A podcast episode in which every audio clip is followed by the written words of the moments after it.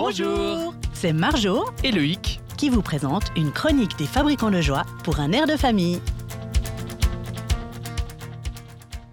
Et aujourd'hui, c'est Marjorie Weffler avec vous et j'ai le plaisir dans Esprit de famille de recevoir euh, Guy Seller. Guy Seller qui est papa, grand-papa et auteur de nombreux livres dont Une vision pour la famille et une vision pour les enfants dans l'Église. Bonjour Guy. Bonjour Marjorie. On continue aujourd'hui notre série de chroniques sur euh, comment transmettre euh, la foi et les valeurs à nos enfants. Et la dernière fois, on a parlé de moments clés de la journée, comme le lever, le coucher, les repas ou encore les trajets pour euh, communiquer notre cœur avec nos enfants, puis avoir ces moments ouais, de, de cœur à cœur, de conversation sur des thèmes profonds. Mais maintenant, Guy, qu'est-ce que tu peux conseiller aux parents dont les enfants n'ont pas trop envie d'entrer là-dedans, d'entrer dans leurs valeurs ou dans leur foi? Comment encourager les parents lorsque les enfants ne sont pas preneurs en fait? Alors j'ai envie de dire Marjorie que la foi n'est pas quelque chose qu'on peut transmettre de manière automatique. Ou forcée. ou forcée oui. Parce que la foi est un choix personnel. Donc nos enfants à un moment donné doivent faire leur propre choix. Et si ils ont bien vécu la dynamique familiale au niveau de la foi il y a bien des chances qu'ils optent pour suivre leur héritage familial. Si ça a été quelque chose où il y a eu des dichotomies peut-être qu'ils vont réagir la contre et pas vouloir l'embrasser. Mais je pourrais dire qu'une grande aide pour beaucoup de parents qui rencontrent certaines difficultés avec leurs enfants, c'est la possibilité d'en parler à Dieu et de prier. Donc Guy, tu nous encourages vraiment à prier pour nos enfants avant tout?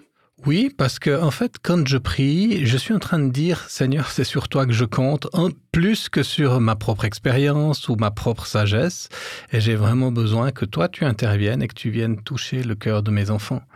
Donc quand on prie, on est en train de montrer sur qui on compte pour le succès de notre éducation. Et Dieu il s'intéresse à ce que nos enfants tournent bien, n'est-ce pas? Ah bah oui, encore plus que nous.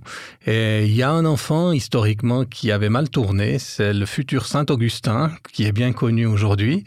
Et sa mère qui s'appelait Monique a aussi écrit quelque chose sur son fils alors qu'il a passé de, par une vie vraiment catastrophique pendant une étape de sa vie.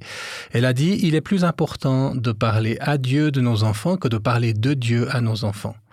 Ça ne veut pas dire que c'est pas important de parler de Dieu à nos enfants, mais ça parle de la priorité de la prière. C'est pas nos leçons, c'est pas notre transmission orale qui va les impacter le plus, mais c'est vraiment la prière qu'on va avoir pour eux, parce que Dieu va agir de son côté pour toucher leur cœur. Ça sera pas une foi qui sera imposée de l'extérieur, mais une foi qui va naître à l'intérieur d'eux-mêmes.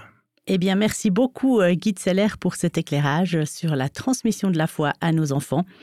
Et je rappelle qu'on peut retrouver tes livres Une vision pour la famille et une vision pour les enfants dans l'Église, notamment aux éditions de Jeunesse en Mission sur le site www.gem-édition.ch. Merci beaucoup Guy pour cette série et à bientôt. À bientôt. Cette chronique vous a été proposée par les Fabricants de joie, une organisation chrétienne active parmi les enfants, les jeunes et les familles. Alors retrouvez-nous sur www.fabricantdejoie.ch et à bientôt pour une nouvelle chronique avec Loïc et Marjo. Ciao, Ciao